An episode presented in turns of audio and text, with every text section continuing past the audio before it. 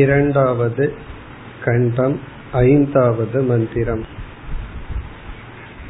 इह चेत् अवेदि अत सत्यमस्ति न चेतिका वेति महति विनष्टिः भूतेषु भूतेषु विचित्य धीराः प्रेत्यास्मान् लोकात् अमृता भवन्ति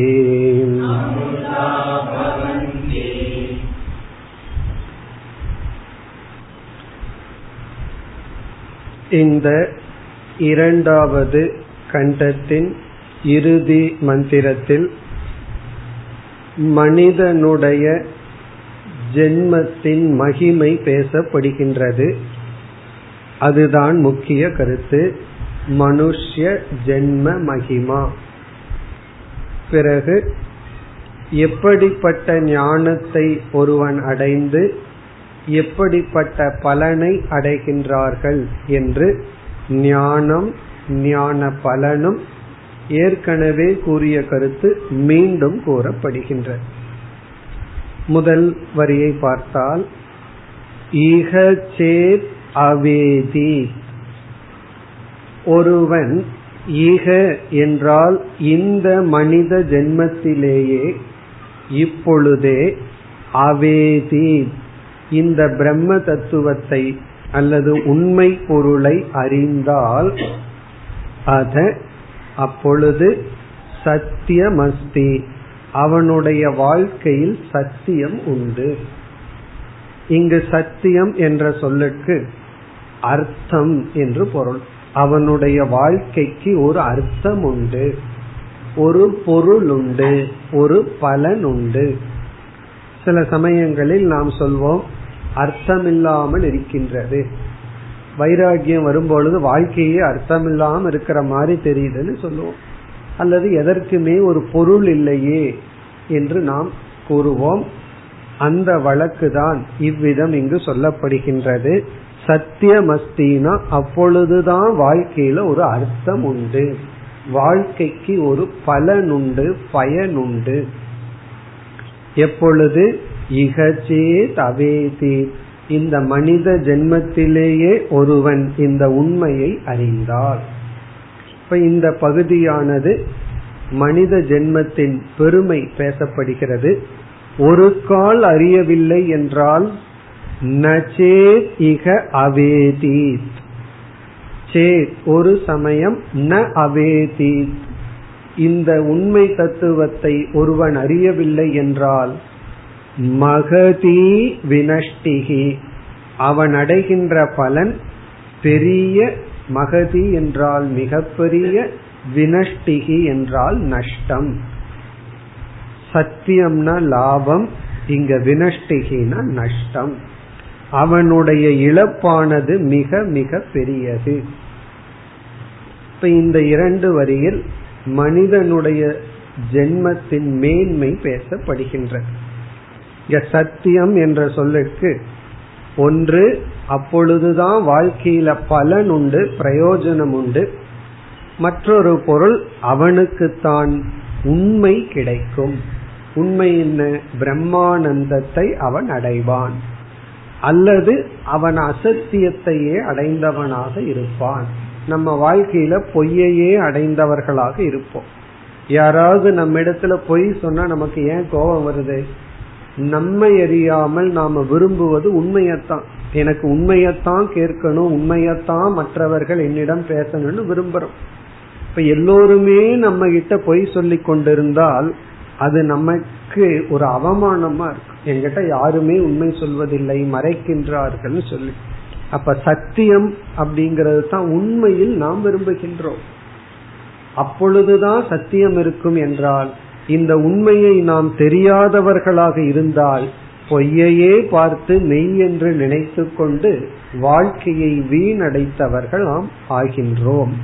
ஆகவே இந்த ஜென்மத்திலேயே நாம் இந்த உண்மை தத்துவத்தை அறிய வேண்டும். சில பேர் வந்து இது உண்மையோ பொய்யோ உண்மையை அறியணும். கடவுள் வந்து இருக்காரா இல்லையாங்கிற சந்தேகத்துல உண்மையிலேயே இல்லைன்னா அந்த உண்மையை நான் அறியணும். உண்மையிலேயே இருந்தா அந்த உண்மையை அறியணும்னு யாருக்கு உண்மையில் ஒரு நாட்டம் வருகின்றதோ அவர்கள் இறுதியில் எது உண்மையோ அதை அடைகின்றார். எதை நாடினாலும் அதனுடைய உண்மையை தெரிந்து கொள்ள வேண்டும் என்கின்ற வேர்க்கையுடன் யார் முயற்சி செய்கிறார்களோ அவர்களுக்கு உண்மை புலப்படுகின்றது. ஒரு கால் இறைவன் இல்லை என்றாலும் அவர்களுடைய நாட்டம் உண்மையாக இருந்தால் இல்லைங்கிற உண்மையை தெரிந்து கொள்வார்கள். அவர்களுடைய நாட்டம் உண்மையாக இருந்தால் இறைவன் உண்மையாக இருந்தால் அதை தெரிந்து கொள்வார்கள். ஆகவே இங்கேயே மனித ஜென்மத்திலேயே ஒருவன் உண்மையை நாட வேண்டும் உண்மையை அறிந்து கொள்ள வேண்டும். இப்ப இந்த பகுதி வந்து எல்லா உபனிஷத்துகளிலும் ஏதோ ஒரு விதத்தில் விளக்கப்படும். உபனிஷத்தை மையமாக கொண்டு வேதாந்த நூல்களை எழுதுகின்ற ஆசிரியர்களும் ஆரம்பத்தில் இதை எடுத்து கூறுவார்கள். உபனிஷத்துல எல்லாம் இடையில வருது. வேதாந்த நூல்ல எல்லாம் பல நூல்களில் ஆரம்பத்திலேயே மனித ஜென்மத்தினுடைய பெருமையை கூறுவது வழக்கம். அப்பொழுதுதான் மனிதனுக்கும் மிருகத்திற்கும் உள்ள வேறுபாடை எல்லாம் கூறி மிருகங்கள் வந்து இனப்பெருக்கத்தை செய்யும் உறங்கும் விழிக்கும் வாழும். ஆனா மனிதன் மட்டும் அதற்கு மேல் உள்ள ஆனந்தத்தை அடைய முடியும். இப்ப நம்ம மனித சரீரத்தை எடுத்திருக்கோம். மிருக சரீரத்தை எடுத்திருந்தா என்னென்னலாம் சுக துக்கம் கிடைக்குமோ அதை மட்டும் அனுபவிச்சுட்டு சாகரம்னு வச்சுக்குவோமே. பிறகு இந்த எக்ஸ்ட்ரா சரீரத்தை எடுத்ததுனால ஒரு பயனும் கிடையாது. இப்ப மனித சரீரத்தை எடுத்துட்டு மனித சரீரத்தினால மட்டும் அடையக்கூடிய ஒன்றை அடைந்தால்தான் இதை நாம் நன்கு பயன்படுத்துபவர்கள் ஆகின்றோம். இப்ப இதை அடைந்து இதற்கு கீழே இருக்கிறது என்ன சுக துக்கமோ அந்த லெவல்ல இருந்துட்டோம் அப்படின்னா இத நம்ம அடைஞ்சும் பிரயோஜனம் இல்லை. இப்ப ஒருவர் வந்து இருபதாயிரம் ரூபாய் கொடுத்து செல்போன் வாங்குறாருன்னு வச்சுக்கோமே. இரண்டாயிரம் ரூபாய் கொடுத்து வாங்குற போன்ல என்ன ஃபியூச்சர் இருக்கோ அதை மட்டும் பயன்படுத்துறாருன்னு என்ன பிரயோஜனம்?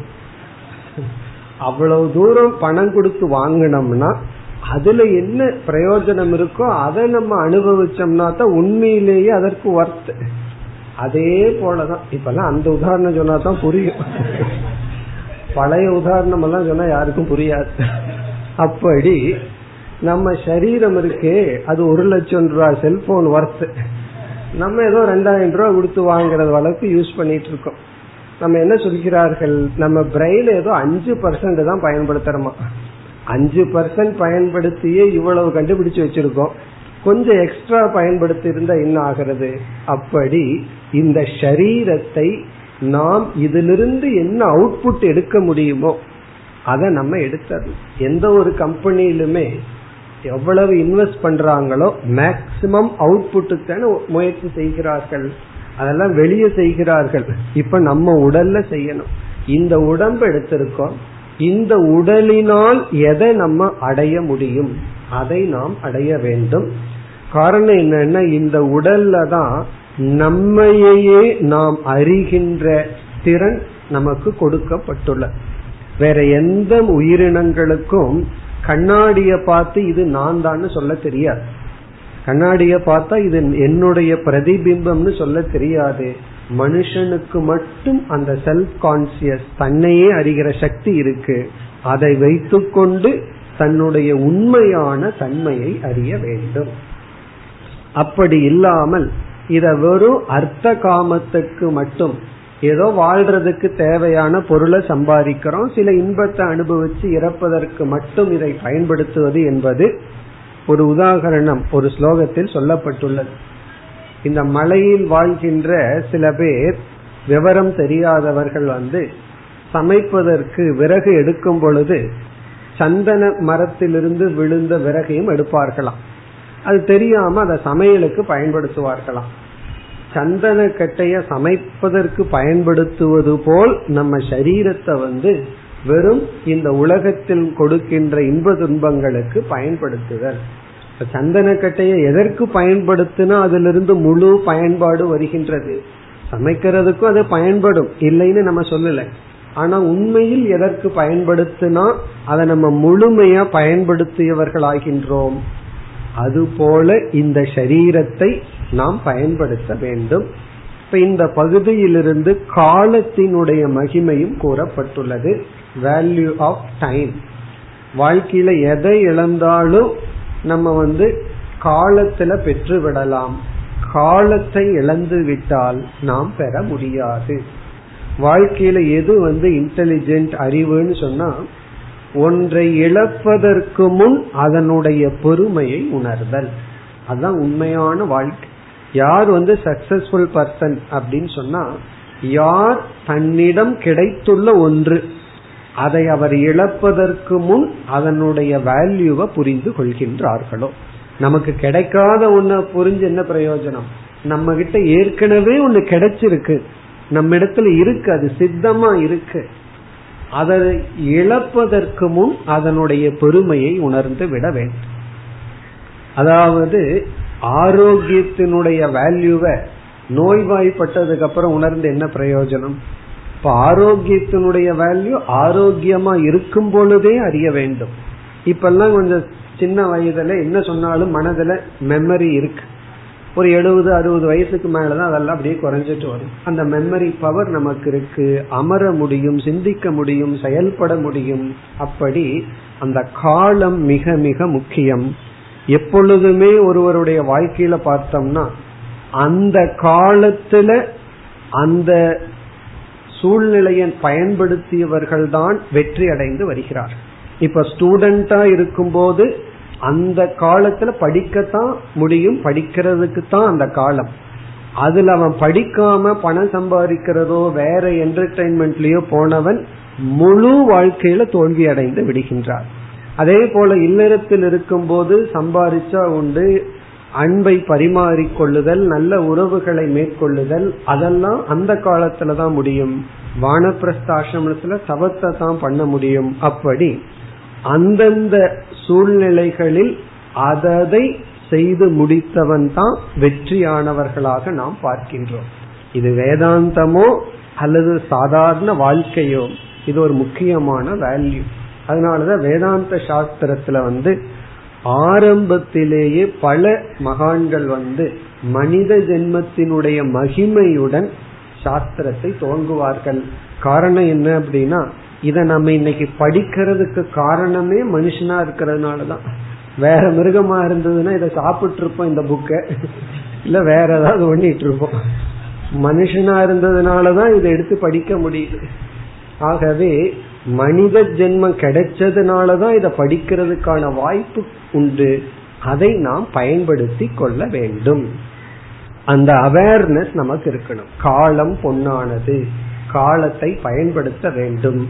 காலத்தை வீணாக்க கூடாது. வாழ்க்கையில எதை வேண்டுமானாலும் வீணாக்கலாம். அதுக்காக வீணாக்கணுங்கிற அர்த்தம் அல்ல வீணானாலும் பெற முடியும். காலத்தை தவிர. அதுதான் இங்கு சொல்லப்பட்டுள்ளது. இதை நம்ம காலத்தை இழந்ததற்கு பிறகு நம்ம மனதுல சோகமும் குற்ற உணர்வும் தான் இருக்கும்.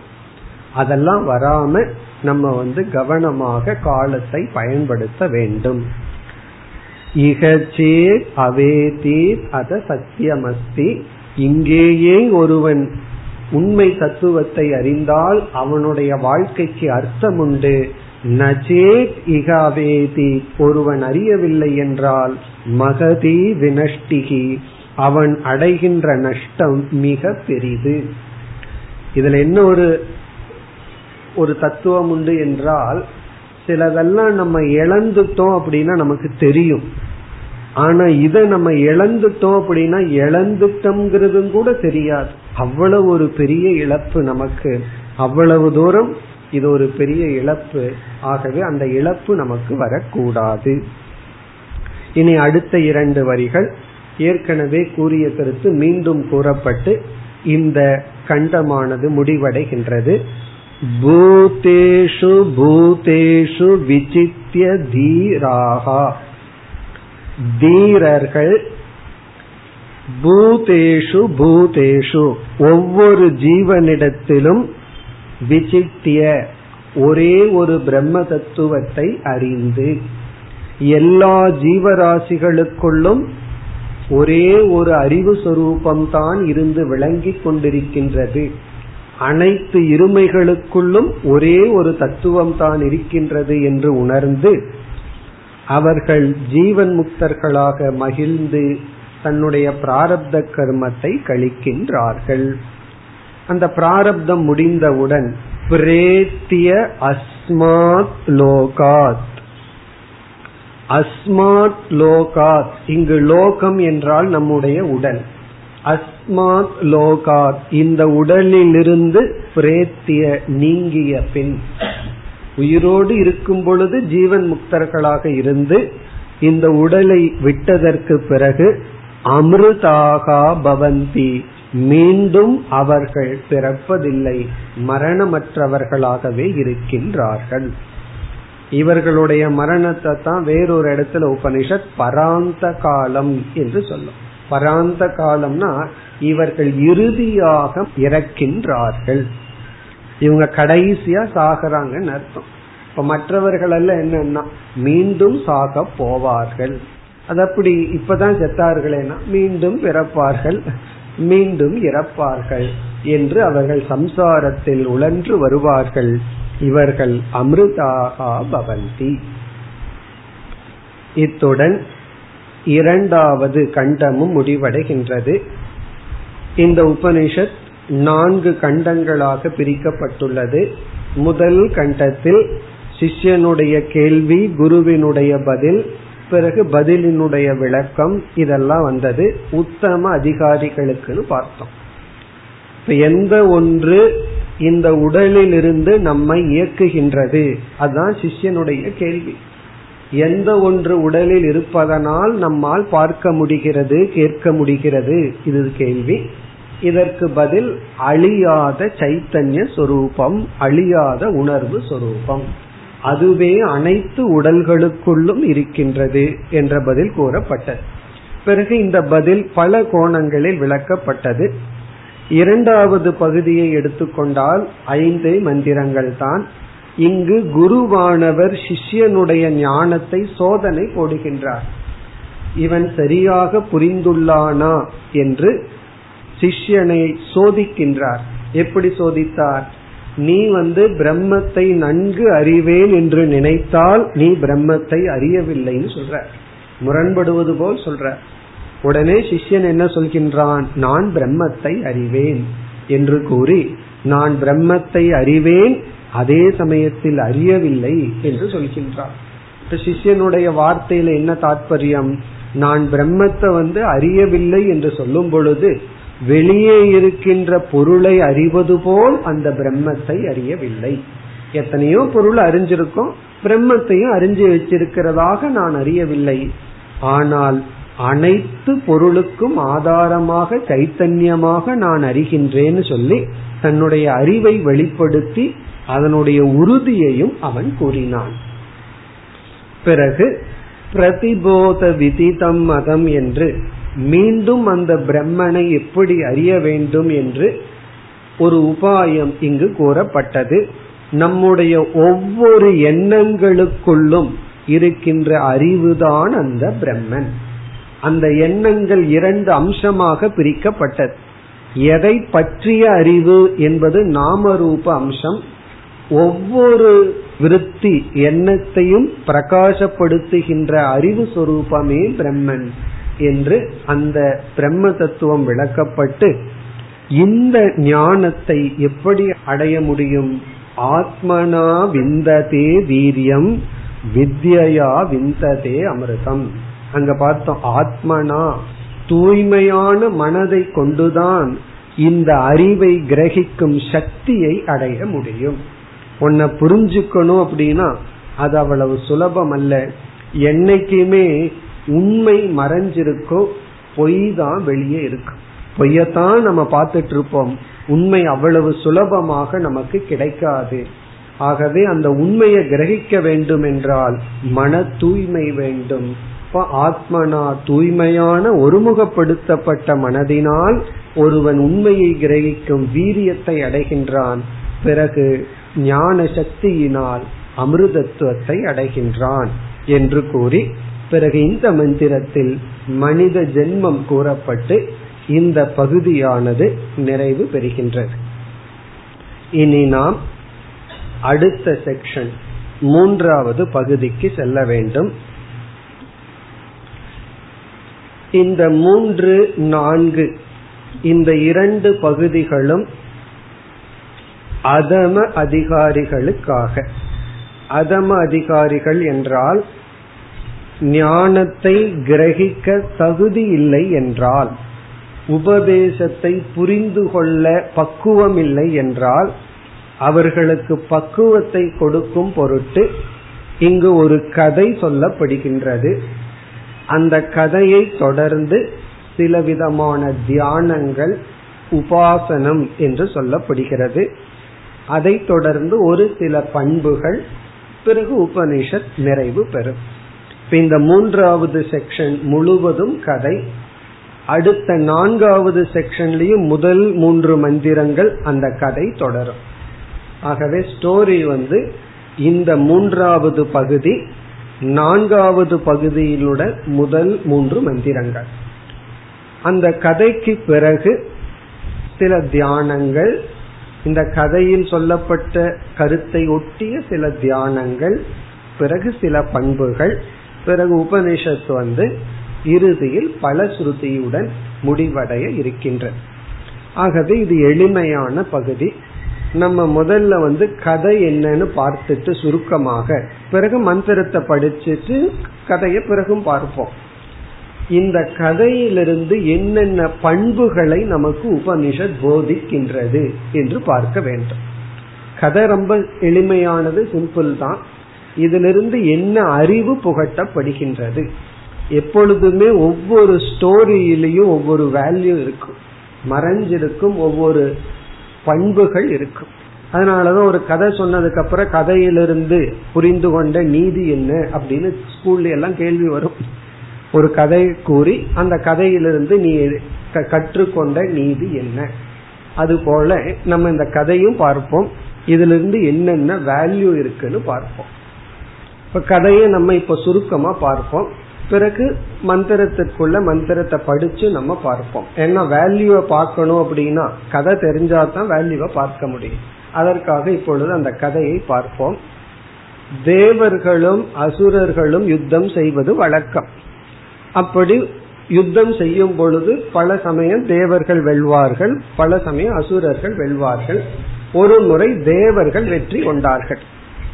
பிறகு தேவர்களுக்கு என்ன ஏற்பட்டு விட்டதாம்? கர்வம் ஏற்பட்டு விட்டது. நான் வந்து வெற்றி கொண்டு விட்டேன். நாங்கள் எல்லாம் வெற்றி அடைந்து விட்டோம்னு தேவர்களுக்கு கர்வம் வந்ததாம். ஆனால் கர்வம் வந்தாலும் அந்த ஈஸ்வரன் என்ன நினைத்தார்? இவர்கள் வந்து பேசிக்கா அத அடிப்படையில் நல்லவர்கள் தான் ஏதோ கர்வம் வந்திருக்கு அதை நீக்கி இவர்களுக்கு உண்மையை புகட்ட வேண்டும் என்று தேவர்கள் முன் ஒரு விதமான யக்ஷ ரூபத்தில் தோன்றுகின்றார். யக்ஷன் அப்படின்னு சொன்னா விளக்க முடியாத ஏதோ ஒரு விதமா தோன்றுகிறார். இப்ப இவர்கள் பார்க்கும் பொழுது ஏதோ ஒரு புதிய ஜீவரின் போல் அவர்களுக்கு தெரிகின்றது. ஏதோ வெண்மையான ஒரு கலர்ல தெளிவில்லாமல் ஒரு தத்துவம் தோன்றுகிறது. யார் இந்த யக்ஷன்னு தெரியாமல் முதல்ல தேவனுடைய அரசன் வந்து அக்னியை அனுப்புறார். நீ போய் பார்த்துட்டு வா யார் இந்த யக்ஷன்னு சொல்லு. அக்னி தேவன் கர்வத்தோடு போறார். ஏன்னா இப்பதானே வெற்றி அடைஞ்சிருக்காரு. அதனால நம்ம கர்வத்தோட போய் யார் நீனு கேட்கறதுக்கு முன்னாடி அந்த எக்ஷன் கேட்கிறான் நீ யாருன்னு சொல்லி.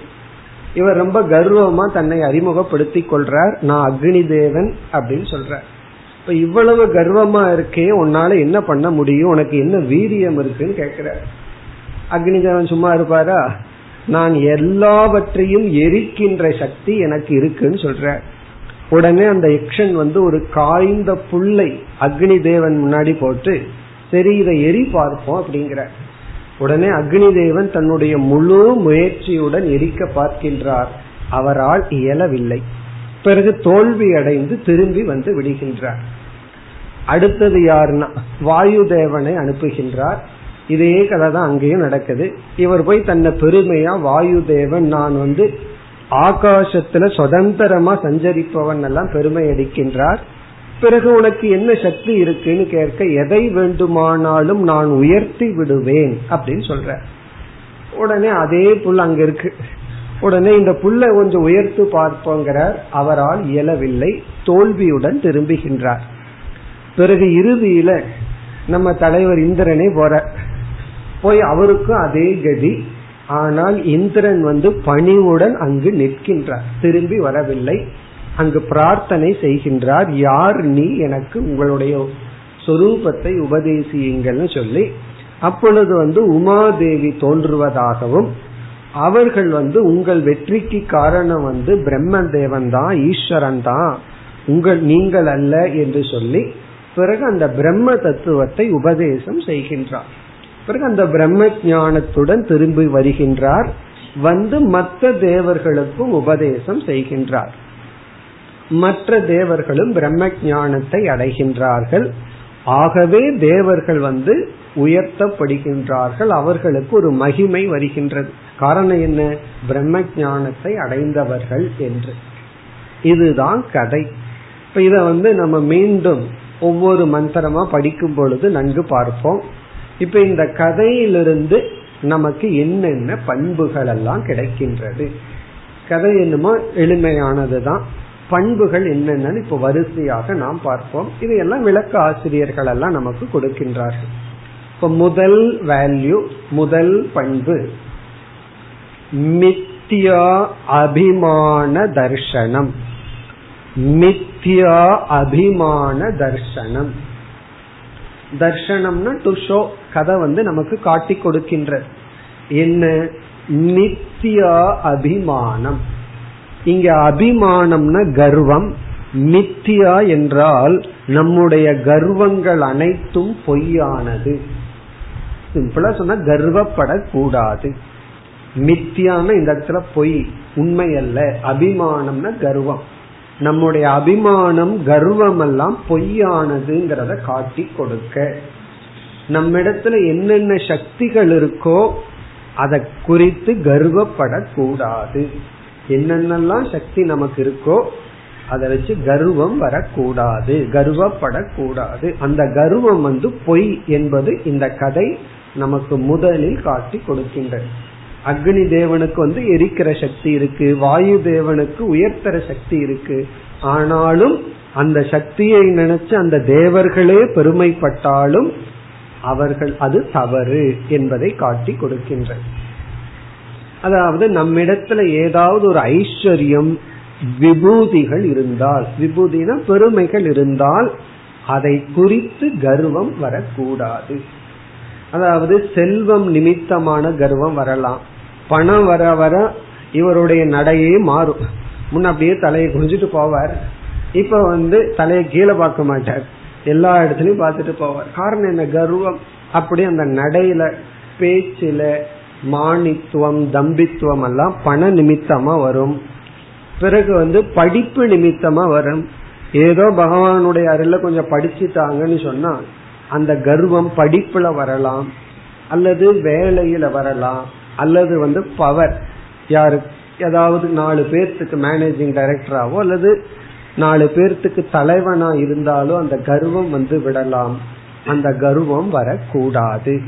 நம்மை அறியாமல் வெற்றி மேல் வெற்றி வர வர கர்வமும் சேர்ந்து வந்துவிடும். அது வரக்கூடாது. அதனாலதான் புராணங்கள்ல பார்த்தோம் அப்படின்னா ஒவ்வொரு கேரக்டருக்கும் கர்வ பங்க படலம் அப்படின்னு ஒண்ணு இருக்கும். கர்வ பங்கம்னா அவங்களுக்கே கர்வம் வந்துடும் அதை நீக்குவதற்கான ஒரு சூழ்நிலை வரும். நல்லவர்களுக்கே இது துரியோதனனுக்கெல்லாம் அந்த கர்வம் வந்து நீக்க முடியாத ஒரு டிசீஸ் போல ஆயிடுது. இப்ப அவர்களிடம் ஒண்ணு செய்ய முடியாது. ஆனா சில மகாத்மாக்களுக்கும் கூட பணிவாக இருப்பவர்களுக்கும் கூட சில சமயம் திடீர்னு கர்வம் வரலாம். உடனே அத பகவான் வந்து ஏதாவது ஒரு காரணத்தை காட்டி அதை நீக்குவார்கள். அர்ஜுனனுக்கு கர்வம் வர்றத பார்க்கிறோம். பிறகு வந்து பீமனுக்கு கர்வம் வரும். ஆஞ்சநேயர் வந்து அதை நீக்குவார். இப்படி வந்து ஒவ்வொரு கேரக்டருக்கும் கர்வம் வரும். அதை நீக்குவதற்கான ஒரு கதைகள் எல்லாம் சொல்லப்பட்டுள்ளது. அதே போலதான் இங்கேயும் கர்வ பங்க படலம் தான் பார்க்கும் பொழுது நமக்கு இருக்கிற ஐஸ்வர்யங்கள் பெருமைகளை குறித்து ஏன் கர்வப்படக்கூடாதுன்னா அந்த சரித்திரத்தை திரும்பி பார்க்கணும்.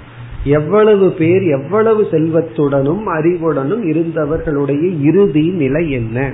எவ்வளவு புகழை அடைந்தவர்கள் இறுதியில எப்படிப்பட்ட நிலையை அடைந்தார்கள்? அப்படிங்கறது சரித்திரம் நமக்கு புகட்டும். ஹிஸ்டரி ரிப்பீட் காரணம் என்னன்னா ஹிஸ்டரிக்கு நம்ம இம்பார்ட்டன்ஸ் கொடுக்கறதில்ல. நம்ம அந்த ஹிஸ்டரியிலிருந்து லேர்ன் பண்ணிட்டோம் அப்படின்னா அந்த ஹிஸ்டரி வந்து ரிப்பீட் ஆகாது. லேர்ன்டு ஹிஸ்டரி நெவர் ரிப்பீட்ஸ் சொல்லுவாங்க. ஹிஸ்டரியிலிருந்து ஒரு லெசனை லேர்ன் பண்ணிட்டோம்னா அது ரிப்பீட் ஆகாதான். காரணம் என்ன? சரித்திரமே அதை புகட்டி கொடுக்கும். எத்தனை பேர் எவ்வளவு செல்வத்துடனும் ஐஸ்வர்யத்துடனும் இருந்து கடைசியில எப்படிப்பட்ட நிலையை அடைந்தார்கள்? அதை நம்ம பார்க்கணும். எப்பொழுது அந்த நிலையை அடைவதற்கு முன்னாடியே அந்த செல்வமெல்லாம் அறிவெல்லாம் இருக்கும் பொழுதே எது நிமித்தமாகவும் நமக்கு கர்வம் வந்து விடலாம். அந்த இடத்துல வந்து நம்ம அதையெல்லாம் பார்த்து அனித்தியத்துவத்தை பார்க்க வேண்டும். இப்ப என்னென்ன ஐஸ்வர்ய என்னிடத்தில் இருக்கோ அது பணமாகலாம் அறிவாகலாம் அழகாகலாம் இளமையாகலாம் எது வேண்டுமானாலும் இருக்கலாம். அதையெல்லாம் நம்ம பார்த்து அது வந்து அனித்தியம் என்று புரிந்து கொள்ள வேண்டும். ஒருவர் வந்து கர்வப்படக்கூடாதுன்னு ஒரு மணி நேரம் லெக்சர் கொடுத்தார். கிளாஸ் முடிஞ்ச உடனே அவர்கிட்ட வந்து நல்லா சொன்னீங்கன்னு சொன்னா அதுதான் பாத்தியா என்ன மாதிரி யாரு சொல்லுவான்னு சொன்ன என்ன ஆச்சுன்னா அதுவே கர்வத்தை கொடுத்தது. கர்வப்படக்கூடாதுன்னு உபதேசம் பண்றதே சில சமயம் கர்வத்தை கொடுக்கலாம். அதனால கவனமா இருக்கணும்னு அர்த்தம். அப்படி எப்படி வேண்டுமானாலும் கர்வம் நமக்குள்ள வந்து விடலாம்.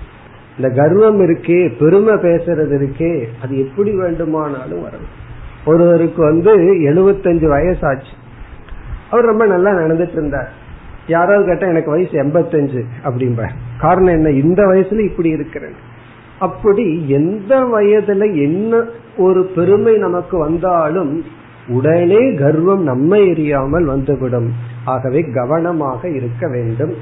இந்த பேச்சிலையும் செயல்களிலும் மற்றவர்களை நடத்துவதிலும் இந்த கர்வம் வந்து வெளிப்படக்கூடாது. அதுதான் இங்கு சொல்லப்படுகின்றது. இந்த கர்வம் வரக்கூடாது அபிமானம் வரக்கூடாதுன்னு சொன்னா அதற்கு முக்கிய உபாயம் எந்த ஒரு ஐஸ்வர்யம் இருக்கோ அதனுடைய நிலையற்ற தன்மையை பார்த்தல். ஏதோ கொஞ்ச காலத்துக்கு இது நம்மிடத்துல இருக்க போகுதுன்னு பார்க்கணும். அது வந்து அறிவாகலாம் அல்லது புகழாகலாம் பணமாகலாம் வயதாகலாம் எல்லாத்தையும் கொஞ்ச காலம் இது நமக்கு இருக்கும். பிறகு வந்து இதையெல்லாம் நாம் இழந்து விடுவோம் என்கின்ற அந்த இழப்பை பார்த்து கொண்டிருந்தால் நமக்கு கர்வம் வராது. இனி இரண்டாவது இரண்டாவது வேல்யூ இந்த கதையிலிருந்து நமக்கு கிடைக்கின்ற இரண்டாவது பண்பு வந்து ஐஸ்வர்யம் ஈஸ்வர விபூதி. ஐஸ்வர்யம் என்றால் மீண்டும் இந்த பெருமைகளெல்லாம் ஈஸ்வர விபூதி இது பிரதர்சனம் இதெல்லாம் இறைவனுடைய பெருமை என்று பார்க்க வேண்டும். ஐஸ்வர்யம்னா நம்மிடத்தில் இருக்கிற பெருமைகள் எல்லாம் இறைவனுடைய விபூதி. இப்ப நம்ம என்ன பண்றோம்? எந்தெந்த பெருமைகளெல்லாம் அனித்தியம்னு நெகட்டிவா பார்த்தோமோ அதே பெருமையை இப்ப பாசிட்டிவாவே பார்க்கிறோம். இப்ப நம்ம இடத்துல ஆரோக்கியம் இருக்கு நல்ல குணம் இருக்கு அல்லது பொருள் இருக்கு வசதி இருக்கு இதெல்லாம் இருக்கு. இதெல்லாம் அனித்தியம்னு அதில் இருக்கிற குறையை பார்த்தத ஃபர்ஸ்ட் வேல்யூ இரண்டாவது இப்ப நம்ம பார்க்கறது இதை நம்ம குறையாவே பார்க்க வேண்டாம். இது ஒரு நிறைவு என்று பார்த்து இது இறைவனை சார்ந்தது அப்படின்னு பார்க்கிறது. அப்ப இந்த ஐஸ்வர்யம் எல்லாம் ஈஸ்வர விபூதினா இது என்னுடைய அகங்காரத்தை சேர்ந்ததல்ல. இந்த அகங்காரம் இதை கிளைம் பண்ணும் போதுதான் கர்வம் வருது. இதெல்லாம் இறைவனை சார்ந்தது அப்படின்னு நினைக்கும் பொழுது கர்வம் வராது. ஏன்னா அனித்தியம் அப்படிங்கறத எல்லா நேரத்திலையும் பார்க்க முடியவில்லை என்றால் சரி அனித்தியம்னு பார்க்க வேண்டாம். இது இறைவனை சார்ந்ததுன்னு பார்க்க வேண்டும். அதனாலதான் இறைவனுடைய பிரசாதம் என்று எடுத்துக்கொள்ள வேண்டும். நமக்கு அறிவு வந்தா அது இறைவனுடைய பிரசாதம். பணம் வந்தா இறைவனுடைய பிரசாதம். இப்படி எல்லாத்தையுமே பிரசாதமாக பார்க்க. என்னென்ன செல்வமெல்லாம் நமக்கு இருக்கோ அனைத்து செல்வமும் இறைவன் கொடுத்த பிச்சை. பகவான் கொடுத்த பிரசாதம். அதனாலதான் சில பேர் பிச்சைன்னு பேர் வைத்துக் கொள்வார்கள். அழகான பேரு. நம்ம சொல்றதுக்கு ஒரு மாதிரியா இருந்தாலும் அந்த பிச்சைங்கிற பேர்லயே ஒரு அழகு இருக்கு. காரணம் என்ன? அது பகவான் கொடுத்தது என்று இறைவனுடைய விபூதியாக பார்த்தல். இப்ப நம்மிடத்தில் இருக்கிற பெருமைகள் ஐஸ்வர்யத்தை எல்லாம் நெகட்டிவ் ஆங்கிள்லயும் பார்க்கலாம். எப்பன்னா நெகட்டிவான கர்வம் வரும் பொழுது. அல்லது கர்வம் வரல அப்படின்னாலும் கூட அது இறைவனை சார்ந்தது. இப்போ ஒரு மலர் இருக்கு. அது கொஞ்ச நேரம் தான் அழகா மலர்ந்து இருக்கு பிறகு வாடி போகுது. அது மலர்ந்து இருக்கிற பீரியட்லயே அது வாடி போகும் வாடி போகும்னு பார்த்துட்டு இருந்தா ஒரு விதமான நெகட்டிவ் தான். அதே போல ஒண்ணு நம்ம கிட்ட இருக்கும் போது அது போயிருமே போயிருமே நினைச்சிட்டு இருந்தா அப்ப ஒரு கோணத்துல யோசிச்சோம் அப்படின்னா அப்புறம் இருக்கிறத நம்ம என்ஜாய் பண்ணாத மாதிரி போயிடும் அதனால அதை நினைக்கணுங்கிற அவசியம் இல்லை அப்பொழுது சரி இவ்வளவு நேரம் எனக்கு கிடைச்சிருக்கேன்னு நினைச்சு அதை அனுபவிக்கும் பொழுது ஈஸ்வர விபூதியாக அனுபவிக்க வேண்டும். இப்ப ஐஸ்கிரீம் ஒருத்தர் கொடுக்கிறாருன்னு வச்சுக்கோமே அதை ஒழுங்கா சாப்பிடறத விட்டுட்டு சாப்பிட்டா தீர்ந்து போயிடும் சாப்பிட்டா தீர்ந்து போயிடும் சாப்பிடறதுக்கு முன்னாடியே தீர்ந்து போயிடும் ஆகவே இந்த ஐஸ்வர்யத்தை வந்து அந்த காலத்துல நெகட்டிவா பார்க்கறது ஒரு ஆங்கிள் கர்வம் வரும் பொழுது இல்லை என்றால் அதை பாசிட்டிவாவே பார்க்கலாம். இது இறைவன் கொடுத்தது. இதை நான் இப்பொழுது அனுபவிக்கின்றேன். இறைவன் பிரசாதமாக என்று அக்னி வந்து தன்னுடைய எரிக்கும் சக்தி அந்த ஈஸ்வரனை சார்ந்தது. வாயு என்ன நினைக்கணும்? எனக்கு இந்த சக்தி யார் கொடுத்ததுன்னா பகவான் கொடுத்தது. நான் இப்ப அனுபவித்துக் கொண்டு இருக்கின்றேன் தாத்தா சொத்தை நம்ம அனுபவிக்கிறது போல எல்லாத்தையும் நம்ம அனுபவிச்சுட்டு இருக்கோம் அவர்கள் சம்பாரிச்சு கொடுத்தது என்று ஈஸ்வர விபூதியாக பார்த்தல். இந்த கதையிலிருந்து நமக்கு கிடைக்கிற இரண்டாவது வேல்யூ இனி மூன்றாவது வேல்யூ மூன்றாவது பண்பு. இனிமேல் அப்படியே வேதாந்தத்துக்கு வந்துடுறோம். இதெல்லாம் ரெண்டும் ஆர்டினரி எல்லாத்துக்கும் இருக்க வேண்டிய சாதாரண பண்புகள். மூன்றாவது வந்து ஸ்ரத்தா. அல்லது சாதன சதுஷ்டய சம்பத்தி அபேக்ஷா. சாதன சதுஷ்டய சம்பத்தி குறிப்பா இங்கு ஸ்ரத்தை என்கின்ற குணத்தின் தேவை.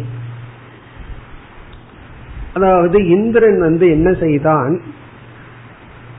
யார் என்று தெரியாமல் இவர்கள் இவ்விதம் திரும்பி வந்ததற்கு பிறகு தான் சென்று தனக்கும் அதே கதிதான் நடந்தது. தன்னுடைய பெருமையெல்லாம் அங்கு செல்லாமல் போகிவிட்டது.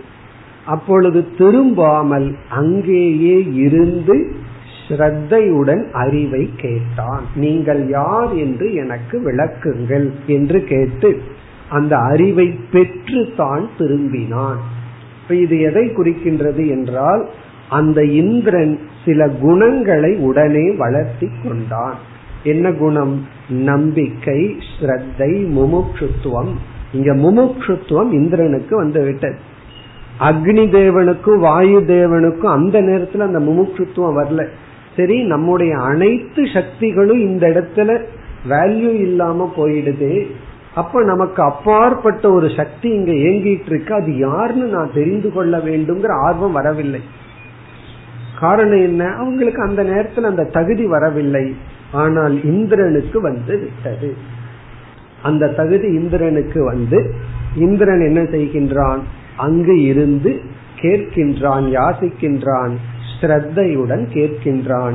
இதெல்லாம் தான் சாதன சதுஷ்டயம்னு நம்ம சொல்றோம். படிச்சிருக்கோம் இந்த சொற்கள் எல்லாம் விவேகம் வைராகியம் சமதமாதி. அதுல முக்கியமா ஸ்ரத்தையும் முமுட்சுத்துவமும் இங்கு ஹைலைட் ஆகின்றது. ஹைலைட்னா முக்கியமாக காட்டப்படுகின்றது. அங்கு ஆர்வம் ஏற்பட்டு யாருக்கு இந்திரனுக்கு அங்கு இருந்து கேட்கின்றான். அதாவது சில பேர்த்துக்கு வந்து கசப்பான உண்மையை சொன்னா முதல்ல நம்ம விட்டு ஓடி விடுவார்கள் காரணம் என்ன? உண்மையை சொல்றோமேன்னு சொல்லி. அதை தாங்கிக் கொண்டு இருக்க வேண்டும். ஒருவருக்கு நம்ம கஷ்டத்தை கொடுக்கும் பொழுதுமே அவர் நம்மிடத்துல வருகின்றார்கள்னா அவர்கள் தான் அதிகாரிகள். காரணம் என்ன? அவர்கள் அந்த கஷ்டத்தையும் தாங்கிக் கொண்டு உண்மையும் தாங்கிக் கொண்டு வருகின்றார்கள். இப்ப இந்திரனுடைய அபிமானம் அளிக்கப்பட்டவுடன் இந்திரன் வந்து அந்த வேதனையை தாங்கிக் கொண்டு நின்றான். இதுதான் குணம். அதாவது ஒரு சிஷ்யனுக்கு இருக்க வேண்டிய குணம். இப்ப சிஷ்யனுக்கு இருக்க வேண்டிய குணம் வந்து நம்முடைய கர்வம் கர்வத்துக்கோ பெருமைக்கோ ஒரு பங்கம் ஏற்பட்டால் நம்ம அங்க இருந்து பழக வேண்டும். அதனாலதான் பலர் வந்து சில செல்வந்தர்களாக இருப்பார்கள். குருவிடம் செல்வார்கள்.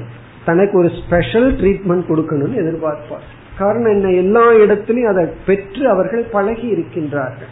இப்ப குரு இடத்துல போகும்போது அவர் உத்தமமான குருவா இருந்தா என்ன பண்ணுவாரு? கொஞ்சம் லெஸ் ட்ரீட்மெண்ட் கொடுப்பாரு. ஸ்பெஷல் கொடுக்காட்டியும் பரவாயில்ல. மற்றவர்களை காட்டிலும் கொஞ்சம் லெஸ்ஸா கொடுப்பார். காரணம் என்ன? ஏன்னா அந்த இடத்துல அவர்களுக்கு அறிவை புகட்ட வேண்டியது நீங்க இங்க சாதாரண மனிதன் தான் அதே போல ரொம்ப படிச்சிருக்கலாம். அவனையும் ஒரு முட்டாள் போல குரு ட்ரீட் பண்ணுவார். அப்பொழுதுதான் அவர்களுக்கு வந்து அறிவு போகும். ஆனா பலர் அதை ஸ்டாண்ட் பண்ண மாட்டார்கள். அங்க போனேன் என்ன சரியா கண்டுக்கல அப்படின்ட்டு செல்ல மாட்டார்கள். காரணம் என்ன? இது உலகத்துல நடந்துட்டு இருக்கிற ஒரு இயற்கை. அதனாலதான் ஜென் புத்திசத்துல வந்து ஒரு இதா சொல்வார்கள். உள்ள வரும்போது கோட்டை கழட்டிட்டு வான்னு சொல்லுவார்கள் அங்க கோட் அப்படின்னு சொல்றது வந்து உன்னை குறிச்சு என்னென்ன குவாலிபிகேஷன் இருக்கோ அதெல்லாம் வெளியே வச்சுட்டு வா அப்படின்னு அர்த்தம். அதான் நீ போட்டிருக்கிற கோட். என்ன சில பேர் அறிமுகப்படுத்தும் பொழுதே நான் அறிவை நாடி வந்தேன்னு அறிமுகப்படுத்தாம நான் இந்த கம்பெனியினுடைய முதலாளி வந்திருக்கேன்னு அறிமுகப்படுத்துவார். உங்க கம்பெனியினுடைய முதலாளியா இங்க வந்தா ஞானம் வராது. அப்படி யாருக்கு அந்த இன்சல்ட் வருதோ அவர்கள் பறந்து விடுவார்கள். இங்கதான் வந்தது. அக்னி தேவனும் திரும்பி வந்தார் வாயு தேவனும் திரும்பி வந்தார். ஆனால் இந்திரன் தன்னுடைய இந்திரத்துவத்திற்கு மதிப்பு இல்லை என்ற பொழுதும் அவன் நின்றான். இப்படி நிக்கிறதுக்கு ரொம்ப சக்தி வரும். ஒருவர் புகழ்ந்துட்டு இருக்கும் போது நின்றுட்டு சிரிச்சிட்டு இருக்கிறதுக்கு சக்தியே வேண்டாம். ஒருத்தர் நம்ம இகழும் பொழுது நம்ம நெகேட் பண்ணும்போது அங்கு நிக்கிறதுக்கு வந்து சக்தி தேவை. அதுதான் சிஷ்யனுடைய யோக்கியதை அது இந்த கதையிலிருந்து நமக்கு கிடைக்கின்றது. இனி நான்காவது கருத்து குரு அபேக்ஷா. குரு அபேக்ஷா குருவினுடைய தேவை. அது இங்கு எப்படி புகட்டப்படுகிறது என்றால் ஒவ்வொரு ஜீவராசிகளுக்கும் அவர்களுக்கு கிடைச்ச இந்திரியத்தை பொறுத்து அறிவு அதிகமாக இருக்கும். இப்ப வந்து நமக்கு ஐந்து இந்திரியம் இருக்கு மனசு இருக்கு அதுக்கு தகுந்த ஞானம் இருக்கு. சில மிருகங்களுக்கு வந்து சில ஜீவராசிகளுக்கு நான்கு இந்திரியம் தான் இருக்கு. சிலதுக்கு காது இருக்காது. சிலதுக்கு வந்து மற்ற இந்திரியம் கண் இருக்காது. இப்படியே குறைஞ்சிட்டே வரும். மரத்துக்கெல்லாம் ஒரே ஒரு இந்திரியம் தான் ஸ்பர்ஷேந்திரியம் தான். அப்படி இந்திரியங்கள் அதிகமாக அதிகமாக அறிவுனுடைய ரேஞ்ச் அதிகமாயிட்டே போகும். தேவர்கள் என்று போகும் பொழுது மனிதனை காட்டிலும் அதிக ஞானத்தை உடையவர்கள். அவர்களுக்கு இதை விட அதிகமான இந்திரியங்கள் இருக்கலாம் சூக்மமான மனம் இருக்கலாம். அவர்கள் வந்து இதை காட்டிலும் அதிகமான அறிவை உடையவர்கள். அவர்களுக்கும் தங்கள் சொரூபத்தை அறிய தனக்கு அப்பாற்பட்ட ஒரு குரு தேவைப்பட்டது. இவன் தேவர்களுக்கும் கூட அவர்கள் முக்காலத்தை அறிந்திருந்தாலும் எவ்வளவுதான் ஞானத்தை அவர்கள் அடைந்திருந்தாலும் தன்னை பற்றி வரும் பொழுது தான் யார் இந்த செல்ஃப் நாலேஜ் அப்படின்னு வரும் பொழுது தனக்கு அப்பாற்பட்ட ஒருவருடைய துணை தேவைப்பட்டது. இதிலிருந்து மனிதன் வரும் பொழுது நம்ம தேவர்களை காட்டிலும் குறைவான ஞானத்தை உடையவர்கள். ஆகவே நம்மை நாம் அறிய வேண்டும் என்றால் நமக்கு அந்நியமான ஒன்று தேவை. அத சிம்பிளஸ்ட் எக்ஸாம்பிள்ல புரிய வச்சிடலாம். நம்ம முகத்தை பார்க்கணும் அப்படின்னா என்ன வேணும்? நமக்கு அப்பாற்பட்ட ஒரு ஆப்ஜெக்ட் கண்டிப்பா வேணும். ஒரு மிரர் வேணும். அல்லது தெளிந்த தண்ணீர் வேணும். நமக்கு அப்பாற்பட்ட ஒண்ணு இருந்தா தான் நம்முடைய முகத்தையே பார்க்க முடியும். இந்த முக லட்சணத்தையே வெளியிருந்து ஒரு ஆப்ஜெக்ட்ல தான் பார்க்க முடியும்னா நம்முடைய சொரூப லட்சணத்தை பார்க்கணும்னா கண்டிப்பாக வெளியிருந்து உதவி தேவை. ஏன்னா மனசு வந்து எப்பொழுதுமே வெளிப்பொருளையே அறிஞ்சறிஞ்சு பழகியிருக்கு. அந்த மனது அறிவவனை திரும்பி பார்க்க தெரியாது. அதுல ரொம்ப காம்ப்ளிகேஷன் இருக்கு. ஆகவே குரு அபேக்ஷா. இது எப்படி நமக்கு கிடைக்குதுன்னா தேவர்களுக்கே தங்களினுடைய சொரூபத்தை அறிய குரு தேவை என்றால் மனிதனாகிய நமக்கும் நம்முடைய சொரூபத்தை அறிய குரு தேவை. இது ஏன் நம்ம முக்கியமா சொல்றோம்னா இந்த இடத்துலயும் அந்த அகங்காரம் இருக்கே அது இனியொருவர் இடத்துல அவ்வளவு சுலபமா சரணடையாது. அவர் யாரு சொல்றதுக்கு எல்லாம் நானே பார்த்துக்குவேன்னு சொல்லி அந்த ஈகோ வந்து தானே அனைத்தையும் பார்த்து கொள்வேன்னு சொல்லி எனக்கு குரு வேண்டாம் நான் புஸ்தகத்திலேயே படிச்சு தெரிஞ்சுக்கோன்னு சொல்வார்கள். அதுலயே தவறு இருக்கு அந்த புஸ்தகமே குரு தானே. அவர் எதுக்கு புஸ்தகத்தை படிக்கணும்? நானே தெரிஞ்சுக்குவேன் யோசிச்சு தெரிஞ்சுக்குவேன்னா எதுக்கு யோசிக்கணும்? அதுவும் மனதை நம்ம டிபெண்ட் பண்ணி இருக்கிறோமே. அப்போ இந்த புஸ்தகத்தையே படிச்சு தெரிஞ்சுக்குவேன்னு சொல்றதோ அல்லது நானே கண்டுபிடிப்பேன்னு சொல்வதோ இதுவும் அகங்காரத்தினுடைய ஒரு எக்ஸ்பிரஷன் வெளிப்பாடு தான். ஆகவே இங்கு வந்து என்னுடைய மனம் என்னுடைய அறிவு என்னை உணர பயன்படாது என்று உணர்ந்து வெளியிருந்து உதவியை பெற வேண்டும். இனி ஐந்தாவது கருத்து. பிரம்மணக அஸ்தித்துவம் அழியாத பரம்பொருள் இருக்கின்றது என்பதை இந்த கதை காட்டுகின்றது. பிரம்மணகன பரமாத்மாவினுடைய அஸ்தித்துவம் இருப்பு. பிரம்மன் அல்லது அழியாத பொருள் இருக்கு அப்படிங்கறத இந்த கதை காட்டி கொடுக்கின்றது அதாவது அழியாத பிரம்மத்துக்கு ஒரு லட்சணம் இருக்கு. அதே லட்சணம் சூன்யத்துக்கு இருக்கு. அதனாலதான் கஷ்டம் வருது. சூன்யம் அப்படின்னா இல்லாதது ஒண்ணுமே கிடையாது. அது சூன்யம். பிரம்மன் அப்படின்னா பூர்ணமானது நிறைந்துள்ளது. இந்த பூர்ணமான பிரம்மத்துக்கு சில லட்சணங்கள் நம்ம கொடுக்கலாம். அதுல சில லட்சணங்கள் சூன்யத்துக்கும் பொருந்தும். எல்லா லட்சணமும் அல்ல. பிரம்மத்தை சத்தியம் ஞானம் அனந்தம் சொல்றோம். அதெல்லாம் சூன்யத்துக்கு பொருந்தாது. ஆனா சில லட்சணங்கள் பிரம்மத்துக்கு கொடுக்கறோம் சூன்யத்துக்கு பொருந்தும். அதுல ஒரு முக்கியமான லட்சணம் வந்து அப்பிரமேயம் அப்படிங்கிற லட்சணம். அப்பிரமேயம் என்றால் எந்த பிரமாணங்களின் மூலம் இந்திரியங்கள் மூலம் மனதின் மூலம் அறியப்பட முடியாதது. அதாவது வந்து எதுவும் அதை காட்டாது. பிரமேயம்னா அறியப்படும் பொருள். அப்பிரமேயம்னா அறியப்பட முடியாதது. இந்த உபநிஷத்துல அதைத்தான் நம்ம விஸ்தாரமா பார்த்தோம். அப்பிரமேயம். இந்த சூன்யமும் எந்த பிரமாணமும் சூன்யத்தை காட்டாது. காரணம் என்ன? அது இருந்தா தானே அதை காட்டுறதுக்கு. சூன்யம்ங்கிறது இல்லாதது. அது இல்லாததை அதை காட்டி கொடுக்காது. நான் இல்லாததை பார்த்துட்டு வந்தேன்னு சொல்ல முடியுமோ?